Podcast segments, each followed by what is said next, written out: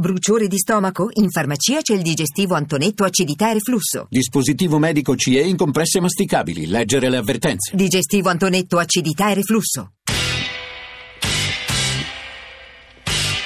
Radio Anch'io, l'attualità in diretta con gli ascoltatori. Sono le 10.06, c'è ancora Radio Anch'io e non John Vignola perché stamane prosegue il nostro tentativo, perché in realtà i dati, i flussi, quello che è accaduto nei singoli stati, nei singole contee, ovviamente mi riferisco alle elezioni per la presidenza degli Stati Uniti, ma anche di Congresso e Senato che sono finiti in mano repubblicana, è un evento che il presidente Napolitano qui ai nostri microfoni ha definito sconvolgente, tra i più sconvolgenti della storia. Eh, avete sentito nei nostri GR sin da stamattina la notizia della morte di Umberto Veronesi, se ne occuperà live con Annalisa Panduca eh, a mezzogiorno. Eh, adesso però vorremmo eh, soffermarci eh, eh, prima di andare da Michael Drissen e Gianni Toniolo e rilevare un po', anzi lo faccio subito, un po' dei messaggi che ci state mandando. Stamane una valanga di messaggi e mi dispiace davvero se non ho potuto o se ho potuto leggerne solo una piccola parte, ma insomma leggo almeno un paio di sms. Sono frastornata dalla vittoria eh, di Trump, eh, soprattutto per la campagna elettorale aggressiva, talvolta offensiva che ha, che ha condotto e altri che invece eh, biasimano l'incapacità di leggere i fenomeni profondi della società americana, ma in generale delle società eh, occidentali. I professori, scrive Alfonso, e gli intellettuali e chi sta bene voleva la Clinton, il popolo ha votato e ha voluto eh, Trump e poi tutta un'altra serie di analisi sulle quali magari torneremo. Ci stanno ascoltando, dicevo, Drissen e, e Toniolo, dai quali andremo tra pochissimo. Prima però a Sara Antonelli, che è seduta qui accanto a me e che conosce profondamente la società americana, vorrei eh, non tanto rivolgere una serie di domande, ma riprendere due o tre punti che abbiamo lasciato aperti. Professoressa Antonelli. Um... Ovviamente eh, questo, questo, risultato stupisce tutti, stupisce anche me, ma eh, la prima cosa che mi fa pensare è quali saranno le prime, le prime decisioni che prenderà eh, Donald Trump. Eh, innanzitutto quale sarà il suo gabinetto, eh, ne, ne, accennavamo anche poco fa, eh, non lo abbiamo visto con accanto figure politiche di rilievo, con consiglieri particolari, forse a parte Giuliani e Ben Carson, non ha avuto un partito attorno, anzi eh, ha avuto un partito che eh, circa un mese fa si è proprio staccato da lui in maniera piuttosto decisa. Eh, penso soprattutto a Paul Ryan che è lo speaker eh, e, e, a, e e che, ave, che, ha detto all'indomani della, della, diffusione del video di cui è inutile tornare a parlare non voterò mai per questa persona e invece ha votato. Eh, così come hanno votato gli evangelici che pure erano stati molto cioè, alla fine critici il Partito alla fine il Partito Repubblicano il Partito non, non, lo ha fatto, non, l'ha fatto, non l'ha fatto. E, e, questo secondo me perché forse il Partito Repubblicano eh, ha ehm, intercettato non solo una, uno scontento in modo eh, maggiore rispetto al Partito Democratico, ma forse ha tenuto un po' più in mente, e lo diciamo oggi a, a cose fatte naturalmente, qual era la posta in gioco. Per esempio, si diceva prima, un congresso repubblicano con un presidente repubblicano che, avrebbe, che, avrà la possibilità di nominare sicuramente un giudice e forse altri tre se come, dice, ehm, eh, se come, si dice, si ritireranno. Vuol dire quattro giudici nominati da un congresso vuol e da un Parlamento. disegnare un paese diverso. eh, ribaltarlo. Non a caso Trump usava la parola movimento e non partito. Tra poco andremo da Gianni Toniolo ma io a Michael Drissen che è un politologo della John Cabot University e anche qui poi eh, verrà tradotto da Claudio Olmeda che ringraziamo molto rivolgerei proprio questa domanda. Perché Hillary Clinton e i democratici non sono riusciti a portare alle urne tutti quelli che hanno votato Obama? Abbiamo dei dati sul voto dei neri, sul voto degli ispanici, sul voto dei giovani 18-29 che parlano da sé. Professor Drissen, good morning. Good morning. Can you reply to the question? Yeah, uh, well, that's a good question. Um, uh, Uh, well, I don't think Hillary Clinton had a, a message that Obama had, right? Credo uh, Obama Clinton had... non aveva il messaggio che aveva Obama, perché Obama aveva una prospettiva molto potente, forte, di, convincente, di cambiamento, di, uh, aveva un'idea di come avrebbe dovuto diventare l'America. E, e invece la Clinton tutto sommato non aveva una storia da raccontare, non aveva un futuro da raccontare. Eh, non aveva una promessa di grandezza per gli Stati Uniti o per il mondo, lei ha, ha basato la sua campagna su una strategia molto difensiva senza proporre un'idea che Possa, che potesse mobilitare le, le, persone. Aveva una campagna così molto tecnica, da tecnocrate, priva di ispirazione, tutto sommato. Eh, eh, che cosa accadrà negli Stati Uniti adesso, professor Drissen, a suo avviso? Sarantonelli metteva in luce quelli che potrebbero essere le prime mosse di Trump su immigrazione, sulla nomina dei giudici della Corte Suprema. Uh, well, you know, I mean, for all of his rhetoric, well, he has one thing is that, to note is that Donald Trump has a very, you know, a very Trump ha una maggioranza molto forte sia al Senato sia al Congresso, sia alla, sia alla Camera dei rappresentanti, eh, dei rappresentanti. Quindi sicuramente riuscirà a far passare delle leggi, però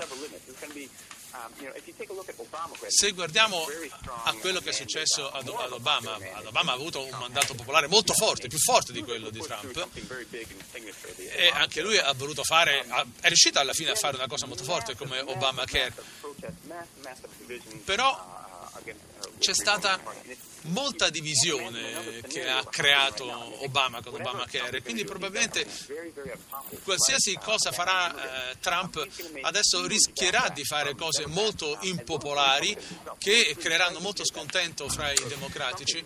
E quindi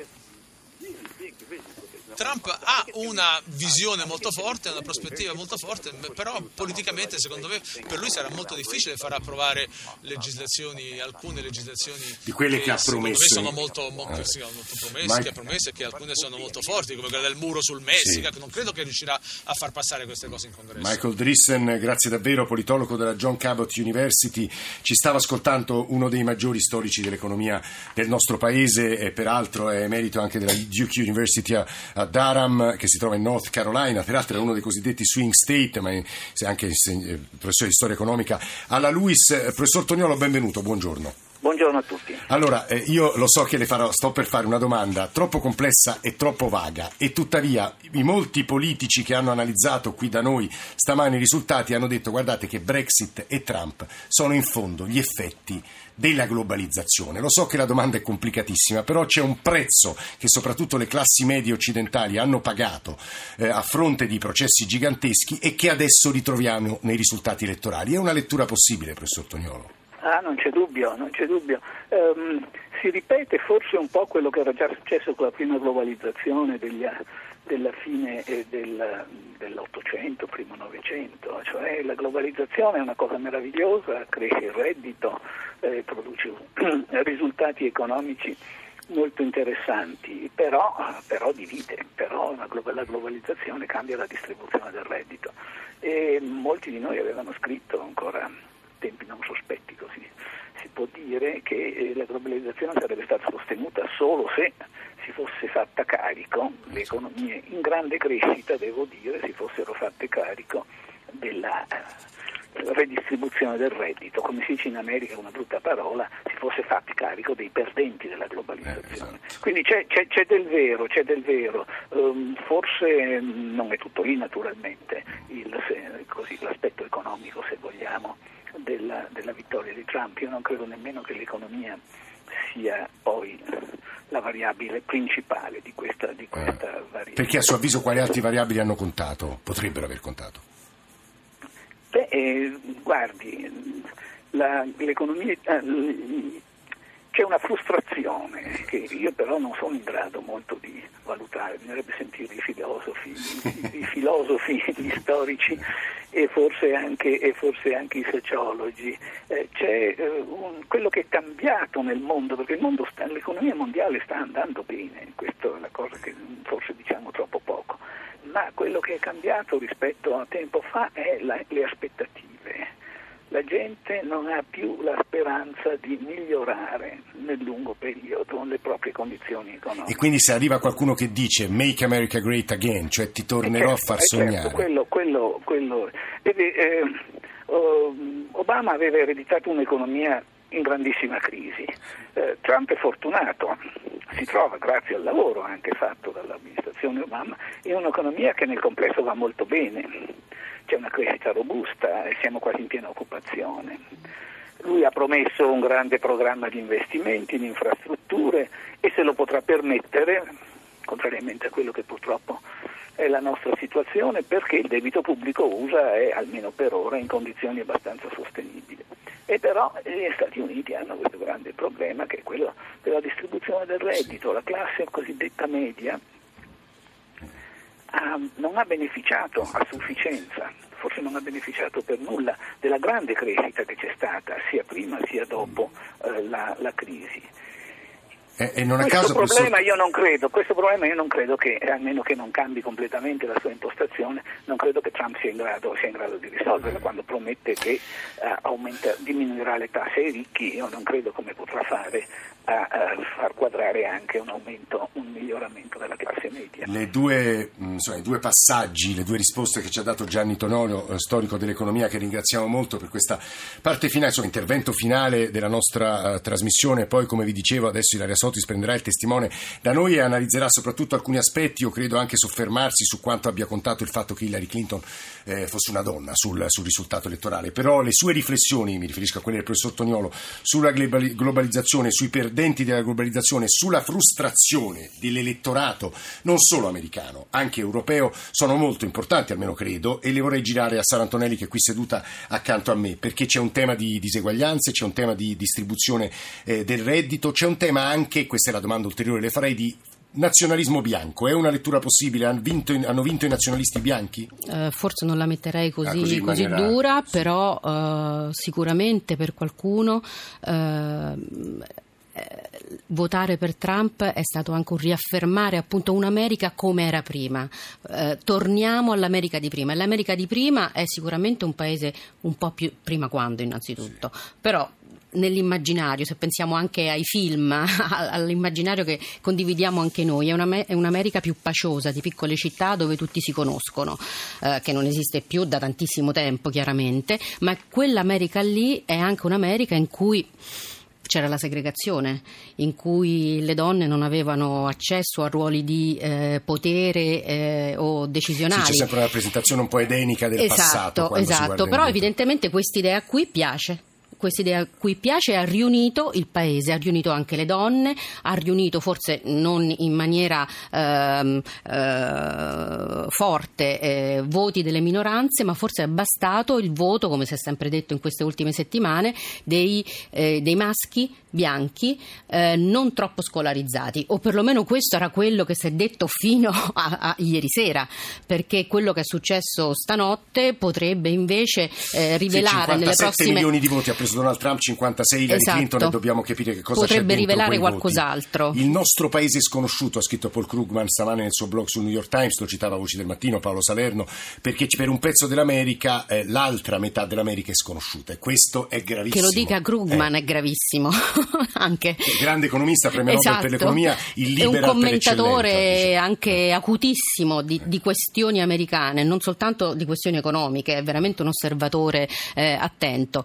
Eh, è come se ehm, Krugman e vorrei dire il New York Times e vorrei dire anche tutta la stampa, Sì. la grande stampa statunitense. Non solo, ma Clinton. i sondaggi che, che ognuna di queste fonti così importanti proiettavano sul resto del mondo erano di una Clinton vincente. Invece questa notte abbiamo visto come si è passato dal- dall'80, insomma, a seconda dei vari siti e luoghi, piano piano proprio la- è come un'altalena, cioè si, abbas- si abbassava un lato e se ne alzava un altro e- ed è stato, eh, si è deciso tutto nel giro di poche ore. Alle tre eh, c'è stato un, di, eh, un tweet di ehm, Clinton che ha detto che ringraziava tutti. Io lì mi sono un po' mh, preoccupata, o perlomeno ho detto che succede qua, perché ringrazia e sono le tre ora italiana, quando poi ovviamente nel giro di due ore eh, sarebbe davvero cambiato tutto. Allora c'è qualcosa che non va nei... nei, nei- È anche una sconfitta di Barack Obama, è l'ultima domanda che le faccio, San Antonelli. Eh, io pen- no, forse sì, forse è stata anche una sconfitta di Barack Obama, anche se eh, le scelte che ha fatto Obama, nonostante tutto, nonostante un congresso sempre contrario, eh, siano state importanti e decisive. Lo diceva poco fa il professor Toniolo, a livello macroeconomico la- la- il debito e l'economia degli Stati Uniti vanno meglio, c'è l'Obamacare che cam- cambia, ha già cambiato la vita di molte persone. Ehm, e però qualcosa è successo. E allora hanno sbagliato i, i sondaggi? Oppure c'è, c'è una volatilità. Nelle scelte di voto. Prima c'erano i partiti che ancoravano eh, eh, le persone, adesso forse questi partiti, o forse il Partito Democratico, perché eh, sembra invece incapace. che il Partito Repubblicano ci è riuscito, c'è una volatilità eh, rispetto alla, mh, al sentirsi parte di un gruppo più grande. Sara Antonelli, noi la ringraziamo molto per essere, Grazie a voi. per essere venuta eh, qui nei nostri studi assieme a, a tutti gli altri ospiti, ospiti politici, esperti, Claudio Olmeda che ci ha aiutato a tradurre tutte le voci eh, in lingua inglese che ci hanno accompagnato in questo piccolo viaggio che ovviamente prosegue, prosegue con, con il giornale radio, con le ultime notizie, con Ilaria Sotis, ma nel corso della giornata le nostre sono state solo analisi, se volete, persino frettolose e superficiali, non basate sulla, sull'analisi del voto, dei flussi elettorali, di come hanno votato le singole contee, i singoli stati, le minoranze, i bianchi, i neri, i latinos, perché questi sono, sono numeri, cifre, indicazioni, tendenze che ci permetteranno poi di dare un giudizio più pacato, eh, più meditato su quello che è comunque, l'ha detto Giorgio Napolitano ai nostri microfoni, un evento sconvolgente della storia e lui ne ha viste tante, diciamo così, nella sua storia. E, mh, grazie davvero a Sara, a Sara Antonelli. Noi ci risentiamo domattina alle otto e mezzo. La prima nostra mezz'ora sarà ovviamente dedicata, così almeno immagino, alla- a, a una riflessione sulle elezioni di Donald Trump, ma poi tra le nove e le dieci sarà qui nei nostri studi Roberto Saviano, che peraltro la vive a metà tra Stati Uniti e Italia, quindi al quale chiederemo anche un commento sul risultato della notte elettorale, ma poi la conversazione sarà su molti altri temi, anche sul suo ultimo romanzo, saggio, pamphlet, rap dedicato alla paranza dei giovani, alla violenza minorile nelle periferie napoletane. Stamane in console c'erano Sergio Salata per il coordinamento tecnico e poi Fulvio Cellini, Fabio Lelli, Stefano Capogna e in America Massimo Vasciaveo e poi la redazione di Radio Anch'io, Alessandro Forlani, Nicola Amadori, Valeria Volatile, Alberto Agnello, Alessandro Bonicatti, Valentina Galli in regia, Cristian Manfredi. Come vi dicevo adesso le ultime notizie ovviamente eh, che partiranno dalle elezioni di Donald Trump con il GR delle 10 e mezzo e poi Ilaria Curtis che prende il testimone e continuerà a affrontare i temi di questa notte.